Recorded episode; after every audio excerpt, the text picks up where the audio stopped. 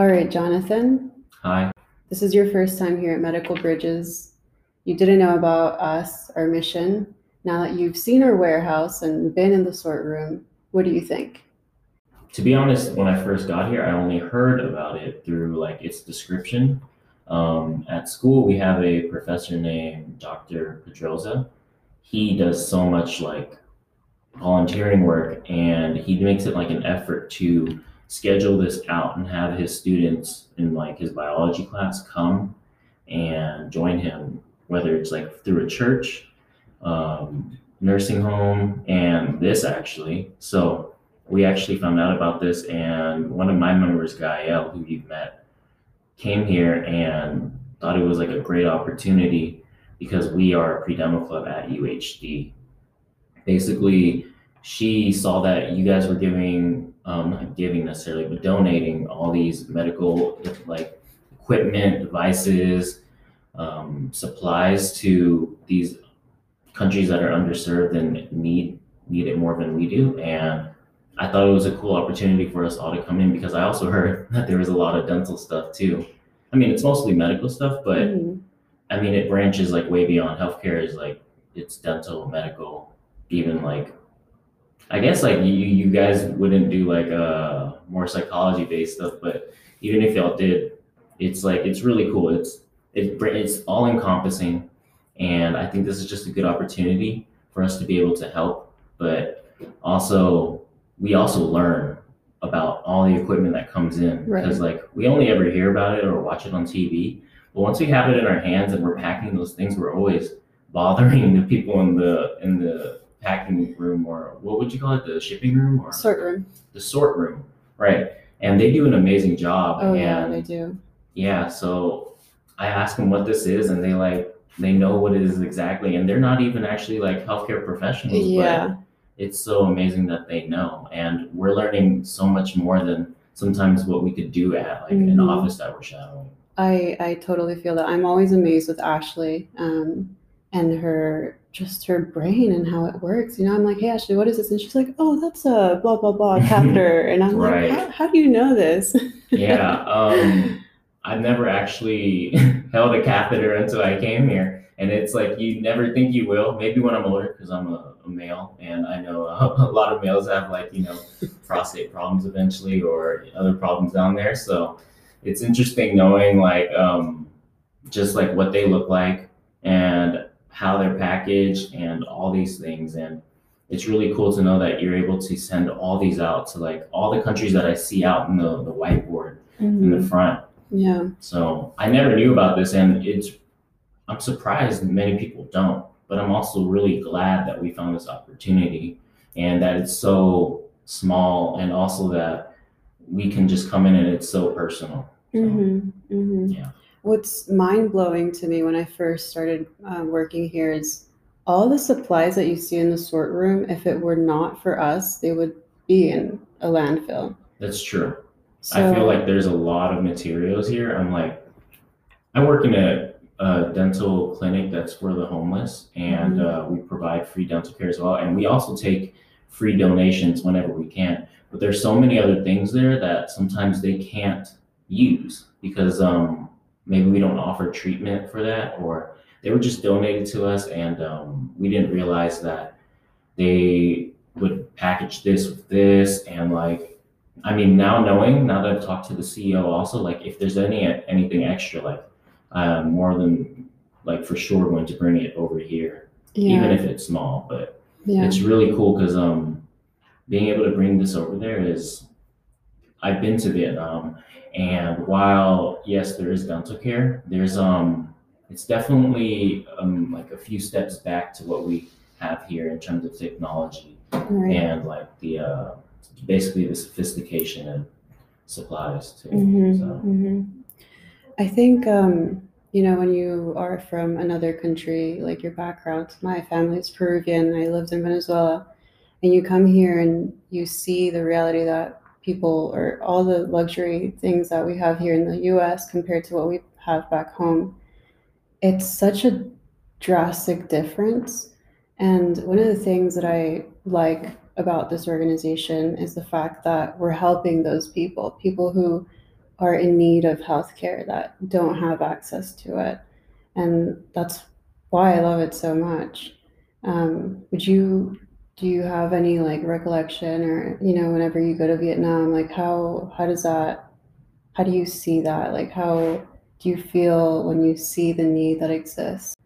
It really puts things into perspective for me. I'm actually in the process of waiting for dental school interviews. This process has been like very like um, retrospective because I've been able to, well, I've been able to work on a lot of essays and I've had to in order to apply. Mm-hmm. And a lot of these essays are very interview based where they ask you, you know, why did you choose this path? And when I first entered dental, it was because I also saw that it was like very hands on I like to work with my hands, whether it's making things. I've always had this knack for like being able to create something of my own, whether it's for someone or for myself. Mm-hmm. And when I saw dental, it was like, wow, this is a very, you know, stable job. I was looking at all the, you know, like something that was realistic as a profession, also coming from an Asian background. Parents love, you know, your child to be in healthcare or really just to be a doctor. But it's um I, I wasn't necessarily doing it for the title, but I knew it was a good job and it was respectable and it was something I could be proud of.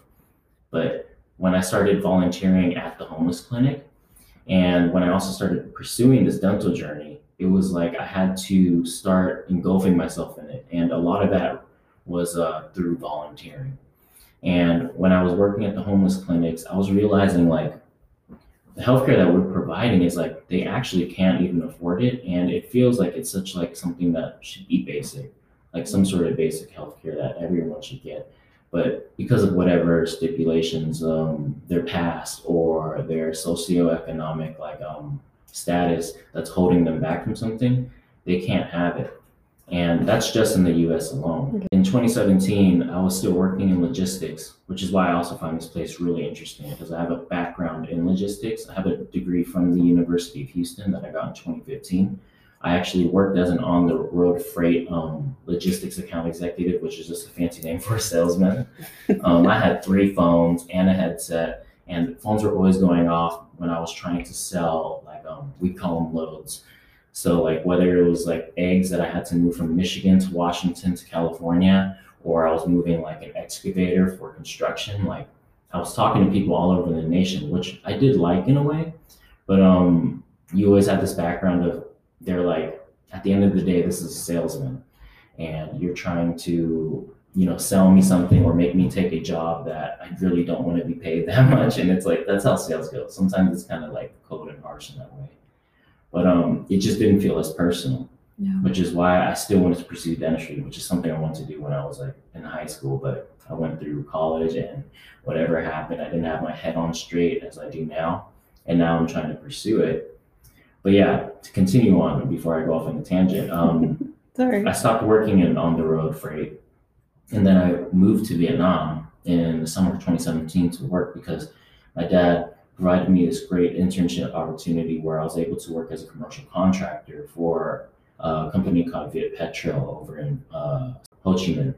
So um, basically, I was working there, and during my time off, um, it was an office job.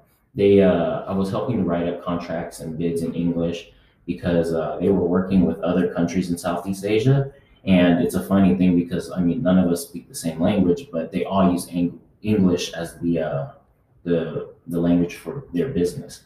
So they would basically use me to help translate and ultimately speak English to get um, jobs done to check up on like how the progress of the project is doing. But uh, during my off time, I actually was volunteering there, and it was not my first time being in uh, Vietnam. When I was like younger, we did a volunteering thing where uh, we went to a an orphanage and a lot of these kids, um, some of them were blind. Well, most of them were blind, which was shocking to me because it was almost like this whole wing of blind children.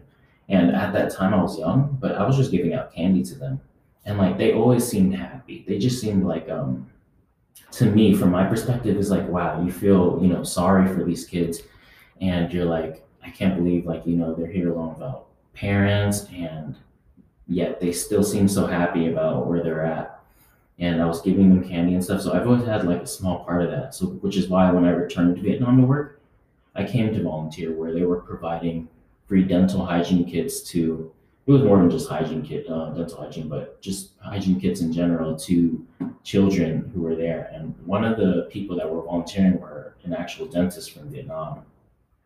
And I asked her, well, I, I struck up a conversation with her, and she was just telling me about, you know, her life and how, you know, going through school and becoming a dentist is in Vietnam, but also how just everything is just uh, a step behind in terms of the healthcare there. Mhm. And I mean, she didn't necessarily have to tell me, you can see for yourself. So seeing that, um, it kind of lit that spark in me to become a dentist again. But this time it felt like I wanted to become a dentist because I want to help the people. Not necessarily whether it's like across the world, but even in our backyard. Of course. yeah. Right. So when I returned, I actually um, was like intent. Like I, I decided to leave my career totally from logistics and pursue dentistry again. And when I came back, Harvey hit actually, and I was kind of this, in this predicament because my house was totally destroyed by Harvey. Oh wow. Yeah, it was. Uh, I live in Kingwood, Atascocita on Lake Houston Mhm. and uh, it wasn't necessarily the rain, but I believe they said it was like the dam water from Conroe that they had to like release to ease up the dam, and it like totally wiped out all of my uh, belongings on the first floor from our family. We had no cars. It was like a total loss financially, but um, luckily my father was a uh, a contractor, and he actually built our house at the time. Um, he hadn't done it in a while, but he had to bring back uh, his contracting license and i was somehow convinced by my sister that i should still keep on pursuing dentistry and because of that i went through the hardships of rebuilding my home like sleeping between the homes of friends and basically you know accepting help which you're not usually used to when you live such a, a fine life like i can't say that uh, I, I have struggled financially with my family. My family, like um, as I was growing up, our money got better and better because my family worked harder and harder. Mhm. And they always remind me of, you know, because my family, my parents are both from Vietnam. They're first, like, you know, they're they're immigrants and we're the first generation. They always tell us of the hardships and how we need to keep that in mind and respect that and don't take anything for granted. So it's always in my head, but sometimes when you start living good, you can forget until something like Harvey happens. Wow. Right. And um, even now, actually, last night, I was helping my dad install knobs. And it's been three years since Harvey, right? Right. But um, the reason why it's taken so long for us is because my dad's very resourceful. He's always been a, you got to just do it yourself. Or if you can, why not? Mhm. So I've always been the kid that holds the flashlight for him whenever he's like fixing anything Mhm. air conditioning, cars, and whatnot. But um, I was installing knobs with him last night, so we're like 95% done with the house. But uh, there's those little things here and there that we haven't got to because my dad is still working full time, Yeah. and he's never going to retire until he knows me and my sister are both like financially stable. But yeah, it's those things that um, made me realize like you gotta sometimes like push through it Mhm. and that's exactly what I did with my career, even though my family's and us got like devastated by Harvey. I didn't know this about you. I'm so sorry that yeah, I'm basically trying to tie this in with everything. all of but, that. Right. I guess what I'm trying to say is going to another country, I see these um, these things that they are not able to provide for their people because of, you know, whether or not they're, you know, as developed as us. But knowing that if I become a dentist, I am able to use my platform in order to help provide for these people who can't speak or like pro- like provide financially for this on their own and that's the main reason why I wanted to become a dentist. And seeing this basically really aligns with my values here at Medical Bridges. It's it's really nice knowing that I can still do these things. And I've never been someone who's um I know money is a big thing for everyone in order to live good life that you want to live um, and be happy. But volunteering has shown me like um, it really pays back through gratitude in your heart. Oh yeah, of course. Yeah, it makes me feel really good. karma is what I say. Yeah, instant karma. and you have a lot of good karma coming your way. I I hope mean, so. Um, sometimes it so. does, and sometimes when it doesn't turn out so well, I just, like I said, you gotta have Keep pushing through. grit. That's one thing I always try to say that I have. It's kind of a rough word for saying like I have an indomitable spirit, but that's just kind of a crazy word to use too. But yeah, um, Wow. right. I didn't know this side of you. Yeah, um, the only people who probably know are close friends and uh, the people who are going to read my essay for the applications at dental And the School. people who will listen to this conversation. Yes, so if you're listening to this, um, I welcome you into my personal life. So no worries. Yeah, well, whenever I, I first um, met you, I was just amazed with all the volunteer work that you do here, um, especially with the homeless community. Mhm. Um, there's two type of dentists out there: the ones who are out there for for the money, and then Right. there's the ones that actually do care. Mhm. And you're the one that really does care. Yeah, I Um, do. Um, you know, there's nothing wrong with money too, and I know you No, understand that. I, yeah, I get that, I think um, I think you can still be both too. of course. So I would say there's a third dentist where you make the money, but you also you also never forget that there are people who are not as you know in a good position as you, and that you can do something about it, whether it's volunteering even here Mhm. or you know doing something even small for someone. Um, whether you're reaching out to one person or like a group of people, I think anything really helps. yeah Yeah. I guess to close out, really, what you were saying about um, what I saw there is, uh, right. I've, I've seen a lot of stuff in Vietnam where, um, like, people are just, they don't have anything really. Mhm. And seeing that they're so happy still is like such a good thing, but like sometimes people don't know what they need until you tell them Mhm. like they don't know that they need to take care of their health or they don't know that they should even brush their teeth because um or like outside of like it being like you know something where it's like you want to be perceived as like you know well hygiene and everything it's it's it has to do with your health too Right. so i mean i'd like to be a person who helps to educate and provide like you know more things for people i've always thought about being a traveling dentist actually which sounds crazy i always ask That's people awesome. Right. Um, they say it's very normal. They're like, oh yeah, there's people who have like you know RVs and they have their things set up. Mhm. In my head, it was more like a movie. I was like, what if I was like a traveling dentist with a bag or something, where I'm just traveling around? I'm like, maybe that's not so realistic. But yeah, I've always, after I went to Vietnam, I've always had a travel bug, and I Mhm. haven't been able to travel since.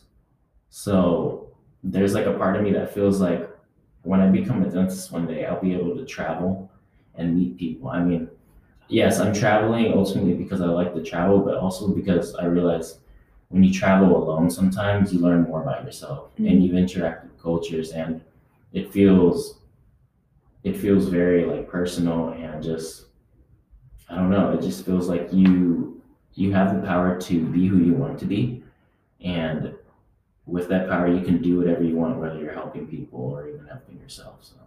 Well, know that whenever you do become a traveling dentist, medical medical bridges can supply you with um, the equipment um, that Yeah. you would be needing. That would actually be a really cool idea. Yeah, Right. yeah, and that's what we do. We support um, medical mission trips, whether it be here in the U.S. or abroad. Right. Um, yeah, so know that we're here. Okay. Yeah. All right. You know, I'll definitely keep that in mind because um, there's been a few mission trips where uh, I haven't been able to attend because um, you know, schedule like restrictions and whatnot. But um, the head dentist at Healthcare for the Homeless actually has been doing this mission trip that has been going on for six years.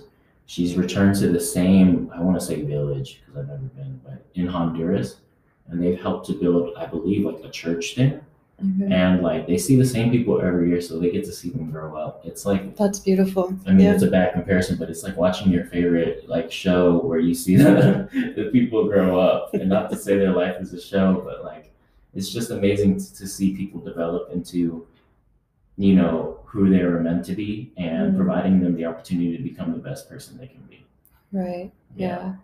Honduras right now is going through a, a terrible disaster with that hurricane that just passed. I had no idea. I feel like hurricanes are coming and going as they please, and you can't even keep up with them. Like the other day, I looked on the news and there's a hurricane hitting Miami or Florida. Yep. It's no making idea. landfall, I I think, think it was today. yeah, Hurricane Eta, and it makes me seem like you know I went through one hurricane, Harvey, and it felt like, you know, I know the whole city went through it, but like as a nation, it feels like um, there's so many hurricanes that you're just like, not to say you forget about them, but there's so many. It's just hard to you know differentiate sometimes, and to know that people have to go through that all the time after I've been through it is it, it has a like it it's I wouldn't say it's traumatizing anymore, even though it was traumatic. Um, Yeah, you always feel for it. Mhm. Some sort of a degree of PTSD from Right.